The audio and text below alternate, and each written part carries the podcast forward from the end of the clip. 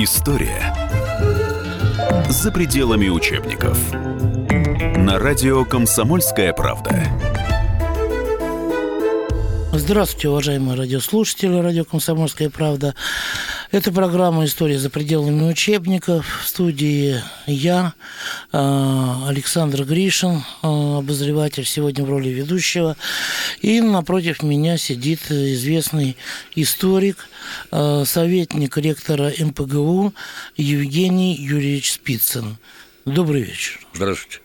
Значит, Евгений Юрьевич, вот мы вступаем в такую череду, что называется, столетних дат – да, и вот сейчас у нас первое, что наступает, это столетие февральской, как было принято говорить, буржуазно-демократической революции, да. Я с удивлением узнал, я учился в советской школе, я с удивлением узнал, что хотя абсолютно недавно считается общий вот такой стереотип, будто февральская буржуазно-демократическая революция была относительно носила относительно мирный характер, да, всего на все отречение царя, там, да, всего на все там создание временного правительства и так далее. А Великая Октябрьская социалистическая, это наш было таким кровавым переворотом, как нам пытаются преподнести.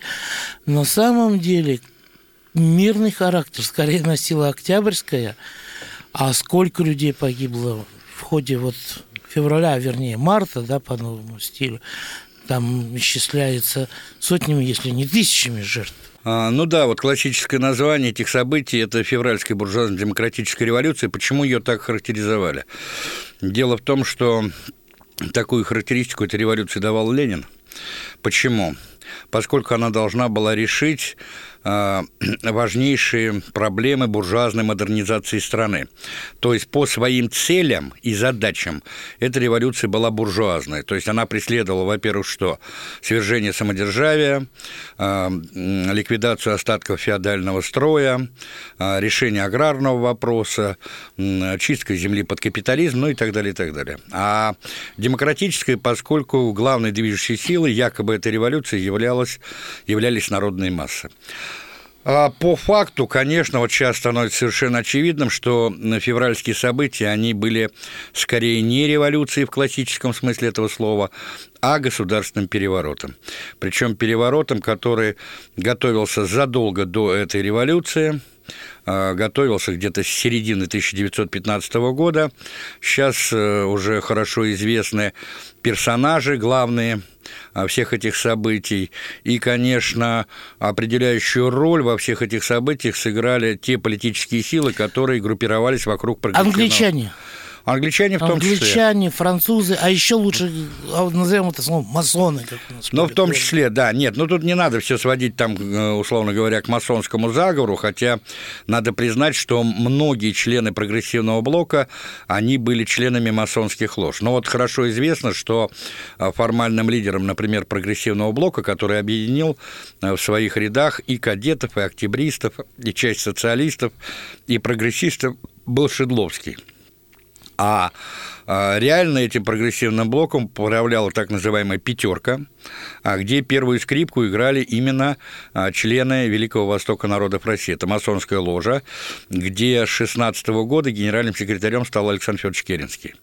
Вот кто входил в состав этой пятерки? Сам Александр Федорович Керенский, дальше Николай Виссарионович Некрасов, это левый кадет, его, по сути дела, правая рука, Александр Иванович Коновалов, это крупнейший московский промышленник, финансист. Кстати, Коновалов вот в этом прогрессивном э, блоке он играл своеобразную роль защитника и ярого выразителя интересов московского купечества, то есть московских промышленно-банкирских кругов. А ведь именно они были главными финансистами прогрессивного блока и застрельщиками тех событий, которые произошли в феврале-марте 1917 года. Плюс здесь не надо сбрасывать со счетов и ряд представителей так называемой имперской столичной бюрократии. Я имею в виду, прежде всего, э, гофмейстера императорского двора, э, главного управляющего земледелием, э, Александра Васильевича Кривошеина. Этот человек был женат на внучке Савы Тимофеевича Морозова и был очень тесно связан именно с московской буржуазией. Более того, он фактически был тем вот, ну, как бы а, центром притяжения интересов а, московской буржуазии и стоящих за ней политических группировок, включая, кстати, небезызвестных братьев Нобелей, которых, главной целью которых стала борьба с имперской петербургской бюрократией и имперскими петербургскими банками, потому что надо э, учитывать один важный аспект. Э, петербургские банки, э, они не были банками в классическом таком смысле этого слова. Это не были сугубо коммерческие э, предприятия, это были э, структуры, которые напрямую управлялись э, петербургской бюрократией. Ну, скажем, как сейчас это принято называть, госмонополией. Фактически, да, да это была госмонополия Гос... своеобразная, да госконцерны такие да. и так далее. Причем вот э, хорошо известно, что в начале 20 века, а особенно с началом Первой мировой войны, резко обострилась борьба между двумя крупными группировками российской буржуазии, это так называемой э, московско-бакинской группировкой и э, петербургской группировкой. И фактически вот по на момент совершения переворота, вот этот государственный переворот стал результатом борьбы именно этих двух группировок. Что же, московское купечество, московское банкирство, оно не желало победы России в Первой мировой войне? Дело в том, что когда началась война в 2014 году, и те же кадеты, например, выпустили два сборника, посвященные основным проблемам этой войны, то э, страну, естественно, охватил всеобщий патриотический подъем. А, Причем именно кадеты говорили, что надо забыть про прежние разногласия, социальные, классовые, политические, что ради а, победы надо объединить усилия, поддержать правительство и государя-императора в этой э, Отечественной войне. Я напомню, что ее именовали именно так, Второй Отечественной или Германской. А, но э, события на фронте, особенно мая-июня 1915 года, вот этот знаменитый Горлицкий прорыв, значит, э, ну, по сути дела, катастрофа наших войск, оно привело фактически к такому резкому перелому общественно-политической ситуации в стране.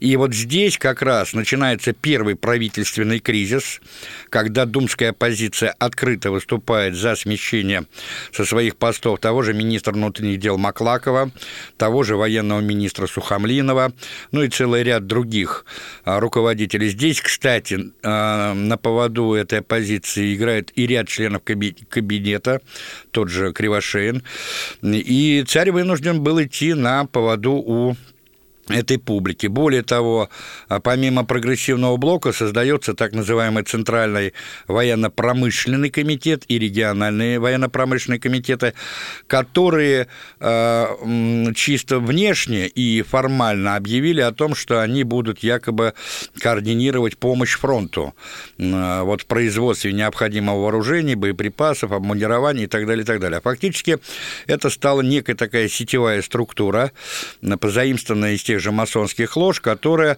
опутала своими э, связями э, все более-менее э, такие вот крупные э, промышленно-финансовые и торговые круги во всех регионах Российской империи. То, то есть это была такая сетевая организация, которая по своей э, форме очень напоминала такие тайные, полутайные политические структуры, и которая могла довольно быстро сорганизоваться в случае вот каких-то необходимых э, ну, действий на политическом поле. Поэтому и э, создание прогрессивного блока, и создание военно-промышленных комитетов, и э, отставки в правительстве – это все звенья одной цепи. То есть вот на, на дальних подступах началась атака на власть. А мы сейчас уйдем на небольшой перерыв, после которого вернемся и продолжим обсуждение темы февральской буржуазно-демократической революции в России, а, столетий, которые вот у нас приходятся на эти дни.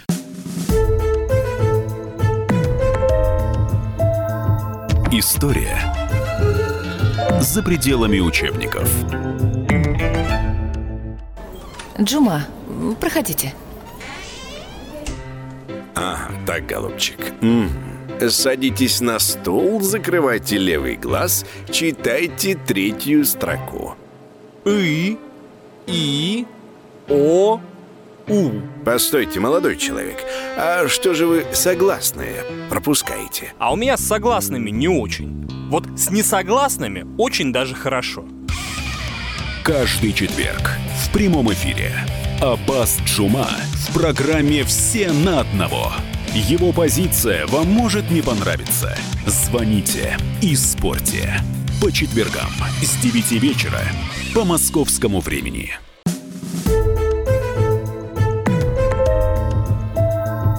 История за пределами учебников. На радио «Комсомольская правда».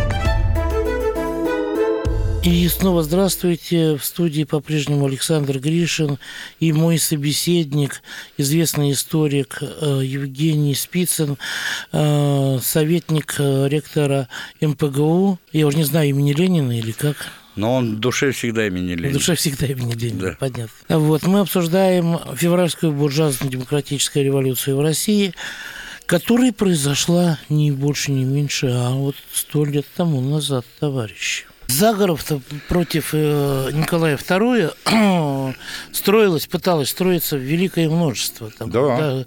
начиная от большевиков с меньшевиками, да, а, там, заканчивая даже не то, что представителями крупной буржуазии, но и даже великими князьями. Почему тогда именно вот а, этот венчался успехом? А потому что здесь в одной точке сошлись э, много, так сказать, э, событий. Вот я вам просто такой маленький пример приведу, или сюжет, что называется, да? Вот э, э, в конце февраля начинаются беспорядки в Петрограде, э, которые сначала были вызваны так называемым продовольственным кризисом. Да, хлебные, хлебные бунты. Хлебные бунты, да. Хотя на самом деле этот продовольственный кризис был, вероятнее всего, рукотворным. А, И дело было не в том, что не хватало продуктов питания, а дело в том, что элементарно не были расчищены а, подъездные пути к Петрограду. М, Вот. Была довольно снежная зима, и составы стояли груженные продовольствием, в том числе и хлебом, ну, буквально в нескольких десятках верст от Петрограда. То есть, если бы организовать нормально было расчистку путей, то проблем не было. Это первое. Да и в Второе. самом Питере вроде, Да, как, это- как да. говорили руководители города, военные и гражданские, Да. запасов хлеба хватало, но в Да. магазинах не было. Кстати, очень напоминает Перестройку. очень напоминает, как у нас Егор Тимурович Да. Гайдар отпустил цены, и все сразу откуда-то Да, да, да. накормил. Да, да, да, да. накормил Россию. Да, да, да, Вот, да, да, и- абсолютно. Вот, и там э, ведь, э, смотрите, ситуация каким образом складывается. Э, Был же перерыв в работе Государственной Думы. И Ну, каникулы рождественские. Нет, это был перерыв, который был определен императорским указом после отставки Трепова. Там дело в том, что последним главой правительства был назначен э, князь Голицын Николай Дмитриевич. Он очень не хотел занимать этот пост. Ну, просто э, ну, всеки- всеми силами, правдами и неправдами отбивался от этого поста, но, тем не менее, значит, ведомый долгом перед Отечеством и государем, он все-таки согласился занять этот пост. Но чтобы легимитизировать свой, свою власть, значит, они сговорились на том, что будет открытие сессии Государственной Думы, и государь-император выступит на открытии этой сессии и представит нового главу правительства. То есть они ударили по рукам. Но буквально вечером того же дня, то есть когда состоялись эти договоренности, государь информирует э, значит, Голицына о том, что он срочно отбывает на фронт. Никаких видимых причин отъезда государя на фронт не было. Но вот что любопытно сейчас становится. Оказывается, вечером того же дня начальник штаба Ставки, генерал-адъютант э, Михаил Васильевич Алексеев телеграфировал государю-императору Петроград, что ему надо срочно сообщить государю-императору наиважнейшие известия, которые он не может ему сообщить по телеграфу, поэтому просит того немедленно прибыть в Ставку, то есть в Могилев. Что государь, собственно говоря, и делает. То есть утром его ожидают в Думе, а государь в это время сел на царский поезд и в сопровождении свитского поезда направился в Могилев. То есть это был вот этот своеобразный звоночек тем силам, которые готовили вот этот переворот, что государя, царя нету в столице, можно начинать действовать. И вот вы обратите внимание, что именно 27 февраля стало вот таким переломным пунктом. Во-первых, почему? Во-первых, э, восстает Волынский полк. За восстанием Волынского полка потянулись и все остальные части Петроградского военного гарнизона. Это без малого 125 тысяч штыков.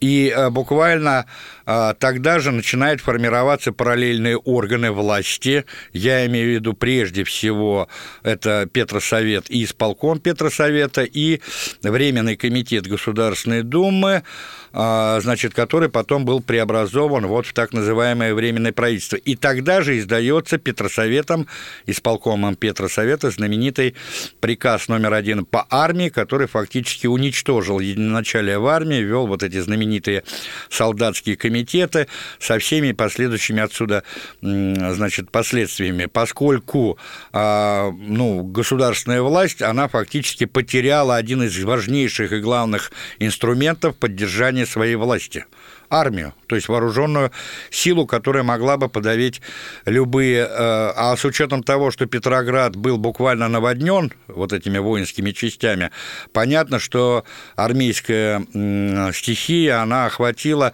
И никто противиться этой стихии уже был не в состоянии. Ни тот же командующий округом генерал Хабалов, ни тот же градоначальник Балк, ну, в общем, практически никто. Вот и все. То есть вот эти все э, события, они настолько стремительно развивались. Понятно, что такой характер событий, он говорит о скоординированных действиях. Ничего стихийного в этом не было. Я вот, кстати, хотел бы на это обратить внимание. Дело в том, что у нас в советской историографии события февральской революции всегда а, как бы э, ну, трансформировали через руководящую, организующую роль партии большевиков и, в частности, русского бюро ЦК РСДРПБ, который тогда возглавляли Вячеслав Михайлович Молотов, Скрябин и э, Залуцкий. А, именно эти люди тогда находились в Петрограде, потому что а, остальные руководители партии большевиков были либо за границей, как Ленин, Зиновьев там, либо арестованы, либо, да, находились в ссылках, как, например, тот же а, Каменев, Сталин там или Свердлов. Ну, вот. И, дескать, вот именно это русское бюро ЦК РСДРПБ, оно было вот таким вот организатором этих февральских событий. Конечно, далеко от истины. но также далеко от истины и концепция западных советологов о тотальной стихийности февральской революции, о том, что, дескать, это был просто вот такой взрыв негодования со стороны народных масс, и только потом, дескать, либеральная буржуазия оседлала эти события, и вот это все потом вылилось в формирование временного правительства и так далее. Ничего подобного. И анализ документов, анализ разного рода документов, и нарративных источников, и, и тех же мемуаров показывает воочию, что все эти события направлялись, готовились задолго до этих событий. Я еще раз подчеркиваю. Вот и отправной точкой всего этого можно э, считать, например, лето 1915 года. Теперь, например, возникает вопрос, а иностранцы, да, участвовали ли в этих событиях? Да, безусловно, участвовали. Что здесь может служить отправной точкой? Тоже интересные события, о которых мало, кстати, кто знает. Дело в том, что значит, в 1916 году в апреле и в июне проходили две союзнические конференции. Первая конференция, она касалась в основном вопросов военно-политических, а вторая конференция, она целиком и полностью была посвящена вопросам сугубо экономическим. Причем вопросам экономическим не периода войны, а после военного устройства. Как мы будем жить после войны, после того, как мы... А, после победы. После победы, да. Такая Ялтинская конференция. Да, да, да, да, да, такого экономии. Причем на, значит, с российской стороны в этой конференции принимал участие не министр иностранных дел, а тогдашний госконтролер Николай Николаевич Покровский. Так вот, этот Покровский, значит, был свидетелем того, что ему предложили союзники. Они ему предложили ни много ни мало следующее. Значит, мы после победы не снимаем блокаду с Германии и ее военных сателлитов, а усиливаем ее до такой степени, чтобы уничтожить экономику Германии, не извести это государство до разряда даже не второстепенной, а третьестепенной державы державы. Для России это было смерти подобно. Почему? Потому что на протяжении последней четверти 19 и всей первой, э, значит, э, ну, начала, да, первого десятилетия 20 века главный внешнеполитический партнер России на мировой арене – это именно Германия. Германия была основным поставщиком промышленной продукции на наш рынок, и, в свою очередь, она была основным потребителем нашего сельхоз, э, значит, импорта, да, то есть она потребляла наше зерно, пеньку там, ну и другие аграрные товары. Поэтому, э, значит, участвовать в экономическом удушении Германии – это своими руками участвовать в экономическом удушении России. Покровский это прекрасно понимал. Поэтому он не стал визировать эти документы. Более того, когда он приехал приехал, а то в сентябре 2016 года собралось экстренное заседание э, Совета министров, где Покровский сделал подробный доклад, и там все члены кабинета, удивительно, да, проголосовали против подписания, а уж тем более ратификации вот этих вот э, Парижских соглашений. И вот когда м, российское руководство фактически э, поставило крест вот на поддержке вот этой вот э, экономической блокады Германии, здесь было принято решение мочить Россию, и То вот тогда... Россия должна была сменить свое руководство для того, чтобы союзники могли вернуться к реализации заявленных да, ими да. целей. У нас снова небольшой перерыв, после которого мы вернемся к обсуждению этой интересной темы.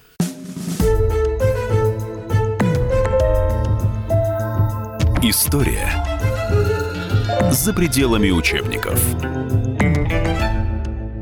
Раз в неделю журналисты – Политики, предприниматели и общественные деятели снимают галстуки и приходят к нам в студию. Там их уже поджидает Александр Яковлев. Ему, как и нам, не терпится узнать неизвестные детали об известных людях. Слушайте программу «Какие люди» каждую среду с 9 вечера по московскому времени.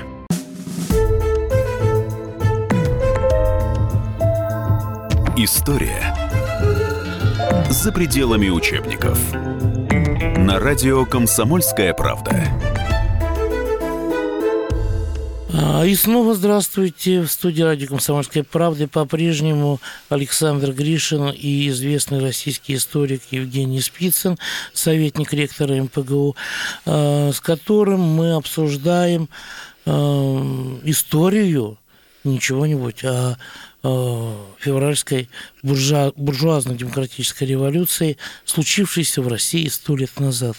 Вот так вот случайно она случилась или нет?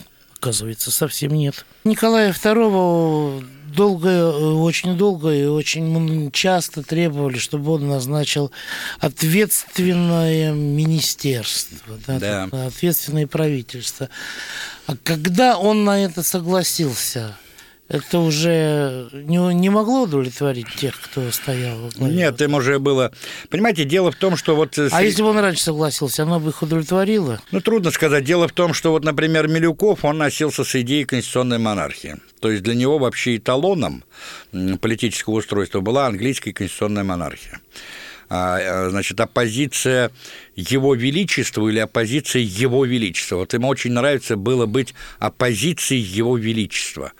Вот. Он был такой, значит, рафинированный либерал, который вот э, просто боготворил вот эту вот э, систему конституционной монархии.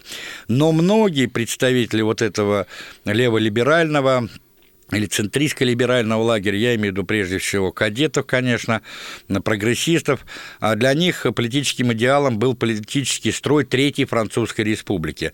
Это так называемая парламентская президентская республика, где президент, ну, своеобразная марионетка, а то есть человек, наделенный сугубо декоративными функциями, а реальная власть принадлежит парламенту и назначаемому им правительству. Вот, кстати, эти идеи очень активно развивали представители той самой московской буржуазии и те политические силы, которые стояли за ней. Прежде всего, тот же Коновалов, тот же Гучков, тот же Рябушинский и так далее. Они, кстати, именно поэтому видели вот фигуру Александра Васильевича Кривошеина как вот некого такого э, премьер-министра нового типа. Ведь э, когда, значит, э, в период э, правительственного кризиса стал вопрос о том, кто возглавит новое правительство, э, и Николай II предложил этот пост Кривошеину, он отказался, он пропустил вперед себя своего учителя Ивана Логичина Горемыкина, который занимал до этого пост премьер-министра. Почему? А потому что он не хотел быть вот этой вот марионеткой, то есть главой правительства, который зависит от воли государя-императора. Сегодня захотел – назначил, завтра захотел – снял. Он хотел иметь совершенно иной, что ли, уровень и властных полномочий, и поддержки. А отсюда им важно было создать принципиально иной политический режим, принципиально иную форму правления, то есть республику с довольно аморфной а, властью президента и с довольно сильной властью а, парламента и назначаемого им правительства. Вот какой был идеал. Поэтому, когда, кстати, вот произошли эти события, отречения Николая II, а, и э, вопрос стал э, о том, что его младший брат Михаил Александрович должен как бы наследовать э, престол, то э, только Милюков активно э, выступал за эту идею. Подавляющее большинство участников этих событий, они фактически вынудили Михаила Александровича э, подписать, написать вот это знаменитое заявление о том, что он отдает свою, значит, судьбу на, на участь вот учредительного собрания, и пускай, дескать, учредительное собрание решает, каковым по форме правления станет российское государство да, то ли это будет конституционная монархия, то это республика, какая республика, президентская, смешанного типа, парламентская и так далее, и так далее. То есть среди э, представителей вот этого буржуазно-либерального лагеря сторонников конституционной монархии уже тогда практически не было. А что касается правительства народного доверия, тоже мало кто, кстати, об этом знает, что 2 марта, когда э, визитеры, думские визитеры, то есть Александр Иванович Гучков и Василий Витальевич Шульгин э, получили из рук императора вот этот э, манифест о своем отречении, документ о своем отречении, который был адресован на имя начальника штаба ставки Михаила Алексеева, который был, хорошо это сейчас известно, подписан им под э, жестким давлением со стороны командующего Северным фронтом генерала Николая Владимировича Русского и генерал-кварцентмейстера, то есть начальника штаба этого фронта Юрия Данилова, то он помимо вот передачи этого документа еще галочками пометил, галочками пометил из предложенных кандидатур а, лиц, которые а, вошли бы в состав Временного правительства и фактически легитимизировал этот состав тот состав Временного правительства во главе с князем Львовым, который был сформирован именно э, в ночь с 1 на 2 марта 1917 года. Они, по сути дела, когда ехали в из Петрограда на станцию Дно, где находился царский и свитские поезда, они ему уже везли вот этот вот состав, ну, вариативности, да, там, потому что э, был, э, были разные представления о том, кто должен возглавить это правительство, то ли Родзянко, то ли Львов, кто должен занять там ключевые посты министра иностранных дел, военного министра, министра там, промышленности, торговли, финансов и так далее. И вот выясняется, что э, Николай Александрович он э, не только, э, значит, подписал вот этот вот акт о своем отречении, но еще фактически... Сформировал. Да, фактически сформировал это временное правительство. Отсюда, кстати, и та легитимность, относительная легитимность. Вот почему, кстати, у нас многие не понимают, почему это правительство называлось временное и писалось с большой буквы. Дело в том, что и первый состав советского правительства, он тоже было временно, он тоже назывался Временное советское правительство. А вот в историографии и в общественном сознании этот термин э, закрепился как некое личное обозначение да, этого правительства. Временным оно называлось, потому что созывалось или формировалось, вернее, до созыва учредительного собрания. Потому что идеи фикс всех и буржуазных, и социалистических партий был созыв учредительного собрания как некой э, структуры, общественной структуры, которая только э, только эта структура вправе определить будущую форму управления бывшей Российской империи. Что вот наделенная э, наивысшей легитимностью, в которой будут представлены э, представители всех сословий российского государства, всех территорий, земель там и так далее, и, и так далее. помеченные бывшим императором персоны в состав этого правительства вошли. Да, да состав вот этого самого буржуазного правительства, э, практически оно было целиком состояло из кадетов, прогрессистов, октябристов. Там единственным представителем социалистических партий был Александр Федорович Керенский. Он тогда был трудовик, то есть он был членом а, и руководителем фракции трудовиков в четвертом составе Государственной Думы и занимал пост министра юстиции. Но это правительство, оно просуществовало всего меньше двух месяцев. То есть уже, э, ну, считайте, 2 марта это правительство формируется, 20 апреля происходит так называемый апрельский политический кризис, а правительство покидает две ключевых фигуры Милюков и Гучков, а, и дальше наступает период безвластия, а, значит, идет торг по составу нового правительства. Он продолжался вплоть до 5 мая 1917 года, когда на паритетных основах было сформировано первое коалиционное временное правительство. То есть половина портфелей заняли буржуазные партии, то есть кадеты, и половина портфелей – это социалистические партии, которые контролировали тогда Петросовет, это эсеры и меньшевики. Главой этого правительства остался князь Львов. Значит, Александр Федорович Керенский тогда впервые получает портфель военного министра вместо Гучкова, то есть резко повышает свой статус внутри этого правительства. Портфель министра земледелия, кстати, получает глава эсеровской партии Виктор Михайлович Чернов. Но причем, что самое удивительное, казалось бы, эсеры всю свою жизнь, это неонародники, они исповедовали идеи черного передела. Вам и карты в руки, давайте А, выполняете свои... Крестьянскую реформу? Да, крестьянскую реформу. Ну что вы, они категорически отказались поддержать тот самый черный передел, который де-факто начался а, в разных уголках империи, особенно в европейской части страны. Они сказали, не-не-не, земля только из рук учредительного собрания. А им говорят, ну как из рук учредительного собрания? Чего же вы его не созываете-то? Землю-то надо сеять, сейчас надо, сейчас самая пора, понимаешь, май, а, июнь, тут убирать сенокосы, а вы все никак не можете можете решить. Почему, вот, кстати, вот вопрос, почему Временное правительство так и не удержалось. Сплошные политические кризисы. А дальше, что делает, например, им же надо было авторитет поддерживать, что делает Керенский? Едет на фронт. Значит, по всей линии фронта, как военный министр, разъезжает, произносит вот эти вот широковещательные речи, призывает, ура, вперед, 5-10. Они начинают 18 июня вот это вот разрекламированное наступление на фронте и получают по зубам. Там армия Эрдели, по-моему, 12-я полевая, фактически ее наступление э, на юго-западном фронте, ну, не начавшись, по сути дела, заглохло. И когда в Петроград приходит в начале июля информация о крахе этого широко широко разрекламированного наступления, начинаются вот те самые июльские события, или так называемый июльский политический кризис, который приводит к новому правительственному кризису, отставке первого коалиционного временного правительства, значит, попытки части большевиков, не всех большевиков, а военки так называемые, то есть военная организация РСДРПБ, это Невский, Подвойский, Смилга, э, захватить вооруженным путем власть, значит, э, уход большевиков, ну, части подполья, подполья часть арест, а, значит, вот эти немецкие деньги большевиков, формирование второго состава Временного правительства уже во главе с Александром Федоровичем Керенским. А ведь наступление это должно было начаться в апреле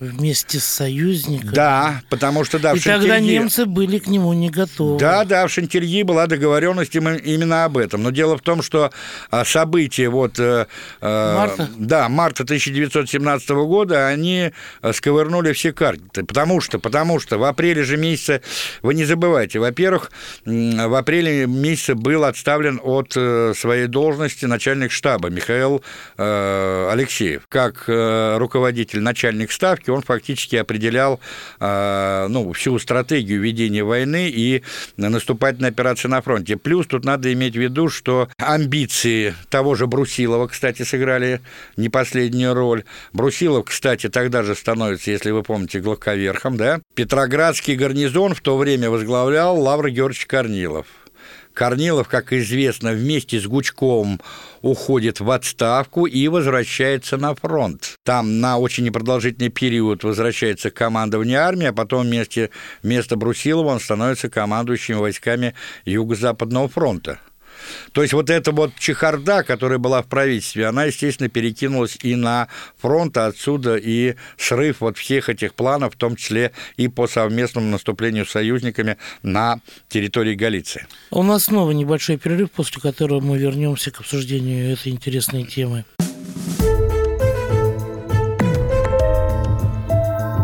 История за пределами учебников. Все проблемы ему по колено. И по пояс любые критики. По плечу разговоры с теми, кто по локоть увяз в политике. Остросюжетное политическое шоу Александра Гришина «Руки по локоть». Слушайте каждый вторник с 16 часов по московскому времени.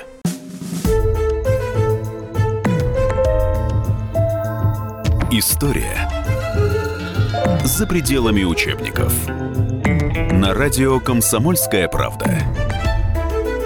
А, и снова здравствуйте. В студии радио «Комсомольская правда» по-прежнему Александр Гришин и известный российский историк Евгений Спицын, советник ректора МПГУ, а, с которым мы обсуждаем а, историю, не чего-нибудь, а февральской буржуа, буржуазно-демократической революции, случившейся в России сто лет назад.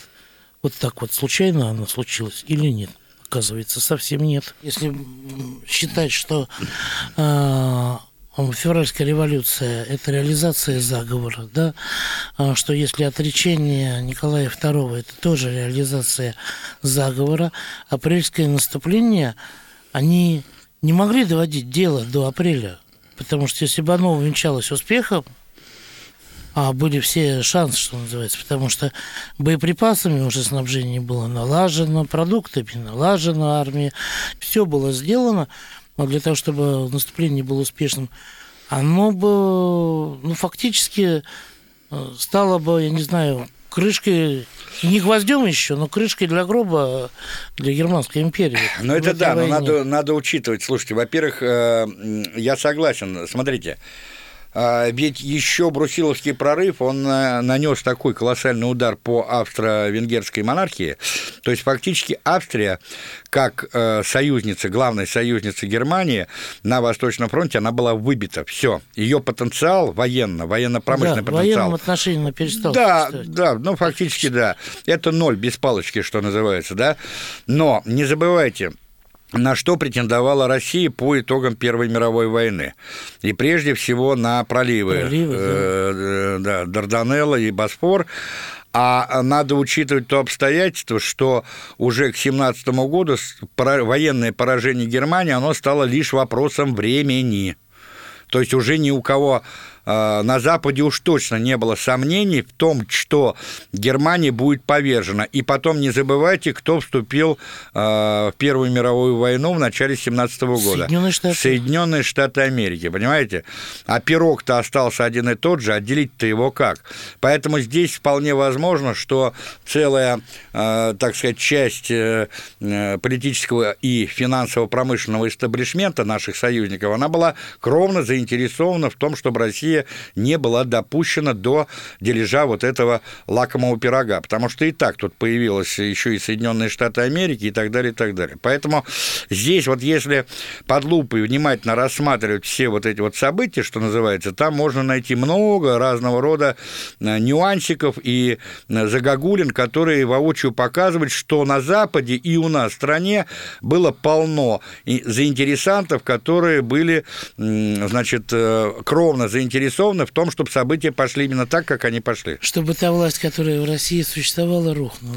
Ну Это да, опять да, да. из серии «Сто лет прошло, а ничего не изменилось». Ну, конечно, да, да. Но Маркс говорил о том, что история развивается по спирали. Да, старик был не во всем не прав, так не сказать. во всем не прав, да. да, да. Во многом-то прав. Ну, вот, э, конечно, события, которые эм, были в Петрограде, ну не только ведь в Петрограде, Нет, в конечно. Москве тоже В Москве, самое было да. восстание. Вот. Резали господ офицеров-то не после Октябрьской революции, Нет, конечно. а после февральской на самом деле. А, Сотнями резали, и морячки на флоте своих офицеров резали, и в Петрограде запасные полки солдаты этих батальонов. Да, Эти, да. Когда я прочитал, что роты были доведены до, там, до тысячи с лишним человек в роте, меня просто к- кондрашка хватило, потому что как человек просто послуживший, да, а, Ну да, кла- обычный рядовой, Ну, классическая рота Да. 100-120 человек. да, да, да. Я, понимаете, вот э, командир роты, он э, там же внутри система управления не изменилась. Конечно. Взводы, отделения и так далее. Командир роты не способен управлять таким Ну, э, конечно. воинским подразделением. Понимаете, просто-напросто. Это уже... А потом, э, Александр, надо понимать психологию вот этих вот запасных полков, которые осели в Петрограде. Значит, они привыкли к довольно такой сытой, мирной и безмятежной жизни. Им на фронт проливать кровь не пойми за что вообще не хотелось. И достаточно было вбросить, а это и сделали, информацию о том, что не сегодня, завтра вы, ребята, да. отправитесь на фронт, кормить вшей в окопах. И вот этой вот искры было достаточно для того, чтобы взорвались все вот эти вот части. И Тот они же- пошли брататься с рабочими. да, Конечно, конечно, конечно. Понимаешь? Вот с и все. Вот и все. Это опять-таки вот психология масс в период вот этих революций. Вот возьмите там ту же Украину. Достаточно было несколько фейков э, бросить там через средства массовой информации об убийстве там первых жертв Майдана. Тут же появляется целая мифология относительно этих героев Небесной Сотни. И пошло-поехало. То же самое было и там. Ну вот, поэтому нечего удивляться. Вот, кстати, мой товарищ Александр Владимирович Пыжиков, очень проницательный историк, ведь он обратил особое внимание на то, что какую роль, например, во всех этих событиях играла не то, что придворная комарилья, это особый вообще был феномен а, царской власти, да, или придворное офицерство, я имею в виду прежде всего а, командиры вот этих вот элитарных Гвардейских. гвардейских полков и частей, а их э, на минуточку было 36 то есть э, 20 пехотных и 16 кавалерийских полков. Но здесь ва- важно еще иметь, что вот эта свора великих княгей, княгинь и князей, то есть вот эта так называемая романовская фамилия, которая была разбавлена представителями других правящих э, династий, европейских и не только европейских дворов, она, по сути дела, играла вот эту роль детонатора против Ники, то есть против государя-императора. Вот. И поэтому, когда говорили... Против главы династии. Династии, да. И когда, например, тот же Кирилл Владимирович бегал с красным бантом, он бегал это не потому, что его там заставили надеть этот белый э, красный бант, а потому что он искренне, значит, э, радовался свержению государя-императора. Ну вот. И тут э, во многом, да, и плюс не забывайте, что целая когорта э, вот этих вот э, представителей романовской династии или кланов, они были кровно повязаны э, с теми же, например, московскими э, банкирскими домами. А, вот. Тот же, кстати, Николай Николаевич, дядька государя-императора, который до него был главковерхом, и который в 15 году уступил ему пост главковерха и уехал на Кавказ командовать э, значит, Кавказским фронтом против турок, он же был прямым ставленником этой банды, условно говоря. Ведь они даже делали ну, при определенных раскладах ставку именно на него, как на возможного государя-императора. Ну да, учитывая его популярность. Ну армии, да, да, да, да, да, остальное, да. По-моему, Временное правительство кусок отхватило не по зубам. Единственное, что у них получилось, как я понимаю, это они начали Россию разваливать. Ну, я не думаю, что они сознательно это делали. Дело в том, что я опять-таки вот возвращаюсь к этой мысли, что эти люди, они за- захватили власть, но они настолько поистрепали себя за вот эти годы бесконечной борьбы с прогнившим самодержавным режимом, что их на продуктивную созидательную работу просто элементарно уже не хватило, что называется. Это первое. И второе. Надо все-таки понимать, что Временное правительство, это же был э, конгломерат конгломерат людей с совершенно разными политическими взглядами, идейными воззрениями, даже эстетическими взглядами и так далее, понимаешь? Поэтому ничего удивительного. И плюс к тому же э, большинство из них это были люди не дела, а люди слова. То есть, грубо говоря, балаболки. Ну, вот. Они прекрасно выступали, например, на митингах, как тот же там Милюков или Керенский, но когда дело касалось такой вот э, повседневной кропотливой работы, они просто не были в состоянии работать. Я в свое время вспоминаю, как Сталин в этой в беседе с наркомом нефтяной промышленности, а потом и председателем, многолетним председателем Госплана СССР Э, Николаем Константиновичем Байбаковым во время войны в 1944 году разговаривал. Мне Байбаков сам этот разговор э, передавал. И когда он его спросил, какими качествами должен обладать советский нарком, он ему перечислил, а Сталин говорит, советский нарком должен обладать еще двумя качествами. У него должны быть стальные нервы и оптимизм. А вообще нарком – это мужицкая работа, мужицкая работа. То есть министр, условно говоря, если он впрягся, он должен пахать днем и ночью, а не трепаться. Он должен знать свою отрасль от и до. Он должен э, жить проблемами этой отрасли. То, что, кстати, и делали сталинские наркомы. А если мы посмотрим на состав... И то, чего не делает Медведев. Да, ну вот об этом и речь. А если мы посмотрим на состав наших либеральных либеральных правительств всех времен и народов, да, то мы увидим, что там среди них таких вот пахарей на самом деле нету. Ухари есть. Пахари. Ухари есть, да, а пахари нету, да. Спасибо. Это была история за пределами учебников. В студии был очень известный историк Евгений Юрьевич Спицын, советник а, ректора МПГУ, а я, Александр Гришин, завершаю сегодня эту передачу, посвященную февральской буржуазно-демократической революции, столетие которой мы будем отмечать вот в ближайшие дни.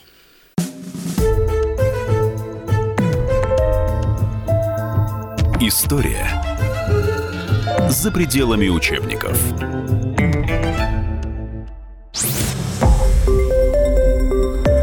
Радио «Комсомольская правда». Более сотни городов вещания и многомиллионная аудитория. Барнаул 106 и 8 FM. Эм. Вологда 99 и 2 FM. Эм. Иркутск 91 и 5 FM. Эм. Москва 97 и 2 FM. Слушаем всей страной.